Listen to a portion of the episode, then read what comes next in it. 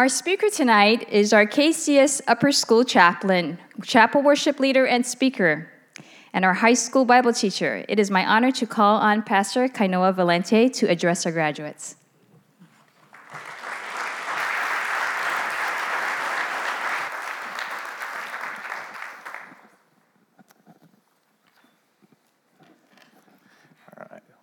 Good evening, Pastor Ron, uh, pastoral staff, elders, uh, graduates, family, friends, faculty, and staff. Uh, I'm honored to be with you all this evening as the commencement speaker for the graduation ceremony of the third graduating class from Kaimuki Christian School, the class of 2018.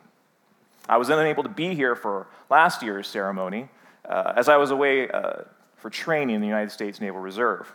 In fact, about this time uh, last year, I was in a room full of tear gas uh, where I had the privilege of learning how effective my gas mask was when I was ordered to then remove it and experience all the wonderful effects of tear gas, including, but not limited to, itching and pain in the eyes, sore throat, coughing, difficulty breathing, and excessive mucus. This is probably the one and only time you will hear the word mucus in a commencement speech.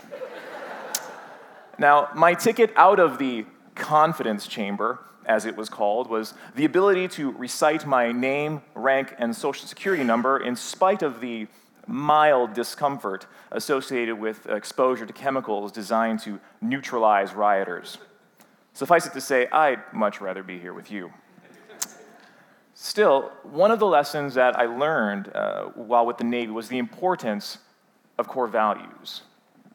The Navy core values enshrined in the Sailor's Creed are honor, courage, and commitment.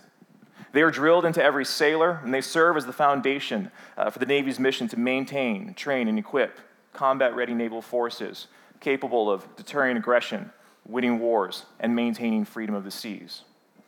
Now, what about us?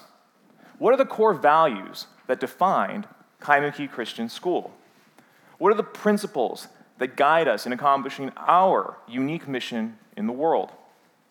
Because to be honest, if all one desires in an education is the accumulation of knowledge, the ability to perform exceptionally on standardized tests, and acceptance to the finest colleges and universities in the country and some outside of the country, all of which our graduates have done, then there are a plurality of schools on this island which will provide that for you. One could even bypass school altogether and simply go across the street to the library and read the great philosophers, learn about scientific discoveries at the uh, subatomic to the cosmological level, engage with the histories of ideas that have brought our civilization to this point in time. If we are going to achieve our mission of educating each child to his or her God intended potential, then we need to do more than just transmit information to our students. We must and we have, since the inception of our school 50 years ago, impart values and develop character. So, what are these values? Where should we go to find them? What do all of us have? Uh, what do all of us who have been involved in your development hope others will see in you as you go out from us into the world? Not to conform to it, but to transform it. Well, as a thoroughly and unashamedly Christian school, we go to the Bible. And what we find in Galatians chapter 5, verses 22 through 23, is a list of qualities that should come as no surprise to the four of you, as some of you have been here uh, celebrating these three or these values every month of school for the last 13 years. Now, the passage reads But the fruit of the Spirit is love, joy, peace, patience, kindness, goodness, faithfulness, gentleness, self control. Against such things, there is no law. Now, while that might seem like an extensive uh, list of core values, I'd like for us to briefly, but carefully, examine them one last time before we release you to embody these values as graduates of Kaimuki Christian School. Now, love takes a primacy of place on this list, not merely because it is the first fruit mentioned, but because it is the virtue from which all others proceed what the Apostle Paul called a more excellent way, which in its absence made all of the pious deeds one could possibly do amount to nothing. But what is love? It is perhaps the most misunderstood four letter word in the English language. in part because of the way we use it. Consider the following two sentences I love my wife, and I love cheeseburgers. Grammatically, the sentences are quite similar. The subject and verb are the same, and the only difference between the two is the object. And yet, no one would suggest that I love my wife in the same way that I love cheeseburgers. And if I expressed my love for cheeseburgers in the same way that I express my love for my wife, then I would need to be committed to an asylum. See, love, according to the Bible, is not merely an expression of preference or sentimentality. The Greek word behind the English word translated as love in this passage is, is agape, which Christian ethicist Paul Ramsey defined as the radically disinterested love of a neighbor. In other words, an extravagant love that expects nothing in return. The Bible tells us that God is the embodiment and source of this agape, and that He demonstrated His love for us, and that while we were still sinners, Christ died for us. John the Apostle would go on to write that we love because he first loved us. If you want to live out your God intended potential, then experience, enjoy, and extend the love of God. Joy, like love, can also be mistaken for being merely an emotion and is often confused with happiness. The difference between the two being that happiness is a response to external circumstances whereas joy is an attitude in spite of external circumstances. For example, I am not happy when my kid's room is a big sty and they can't find a toy they're looking for because of said condition. But the immense joy of being their father can never be eclipsed because I have to constantly nag them about cleanliness and order. Now, the reason for the joy is the relationship with God, established by the aforementioned love of God. This is why the Apostle Paul could write from his captivity in a Philippian jail Rejoice in the Lord always, because he had found that the ability to joyfully endure any circumstance, whether good or bad, was because of the power of the love of Christ Jesus. If you want to live out your God intended potential, then find your anchor amidst life's storms in the joy of the Lord. Now, peace is often thought of as the absence of conflict.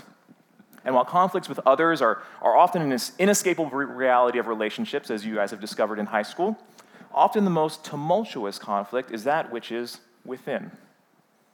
Think of all the things that you were anxious about this year. Am I going to get into college? Now that I've gotten into college, how am I going to pay for it? What will happen if I don't pass Mr. Kwong's calculus test? The antidote to anxiety, according to Philippians 4, is prayer that leads to peace. Biblical peace is the product of love and joy.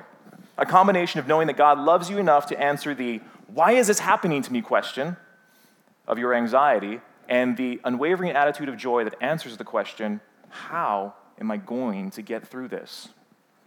If you want to live out your God intended potential, then let the peace of Christ not only rule, but steady your hearts. We now turn from the fruits that are Godward in direction to those which directly extend to those around us.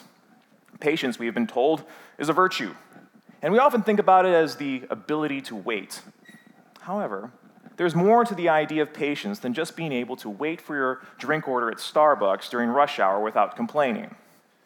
In fact, in years gone by, the, the Greek word behind patience uh, was often translated as long suffering. And since each of you, like me, uh, have a younger sibling or siblings, I don't need to belabor the point of what it means to put up with someone who gets on your very last nerve, then slips on a pair of ice skates and repeatedly jumps up and down on that nerve. But I will add that to do so for someone who is related to you and in whom you have a vested interest is much easier than doing so for a stranger. Which is why the Holy Spirit must be called in to provide a supernatural quality to that patience. If you want to live your God intended potential, then be patient and suffer fools gladly. Kindness and goodness are two sides of what is essentially the same coin. Where kindness is a gracious disposition towards others, goodness is the generous application of that kindness in words and in actions. Again, these qualities are, are easy to display to those whom we love, but as Jesus said, what credit is that to you? If you want to live out your God intended potential, then show kindness and be good to those, especially those who may never repay you. And finally, we turn from the outward fruits that are concerned with the welfare of others to the fruits which address our inner selves. Faithfulness is the quality of being dependable, to be someone in whom others can put their trust.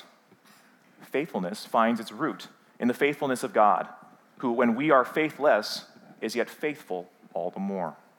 Be the kind of person who, I don't know, when the tears of another roll down their pillow like a river, you'll be there for them. If you want to live out your God intended potential, then be always faithful. The word for gentleness used to be translated as, as meekness, which makes gentleness an odd candidate for a value to espouse.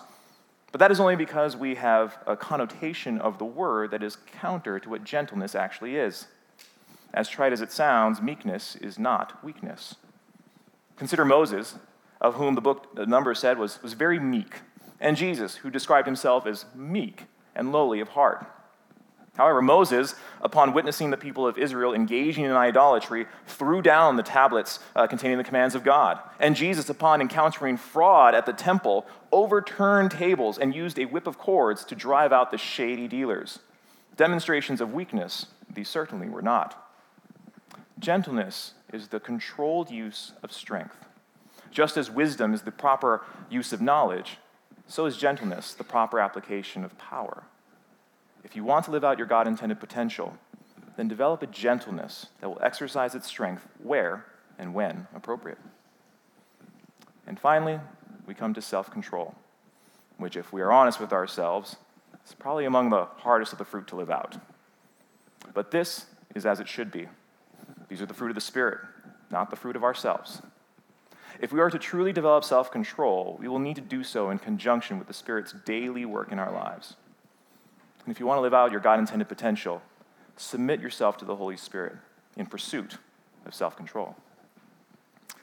Now, full disclosure, I tend to approach commencement speeches the same way I approach weddings. I do not pretend that the bride and groom are hanging on my every word, even though maybe they should, because I know that they are far more excited about the festivities to come.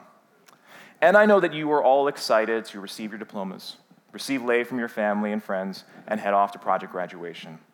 So I have tried to listen to the advice of one of my mentors, Pastor Chris Johnson, who told me always to be brief and amazing.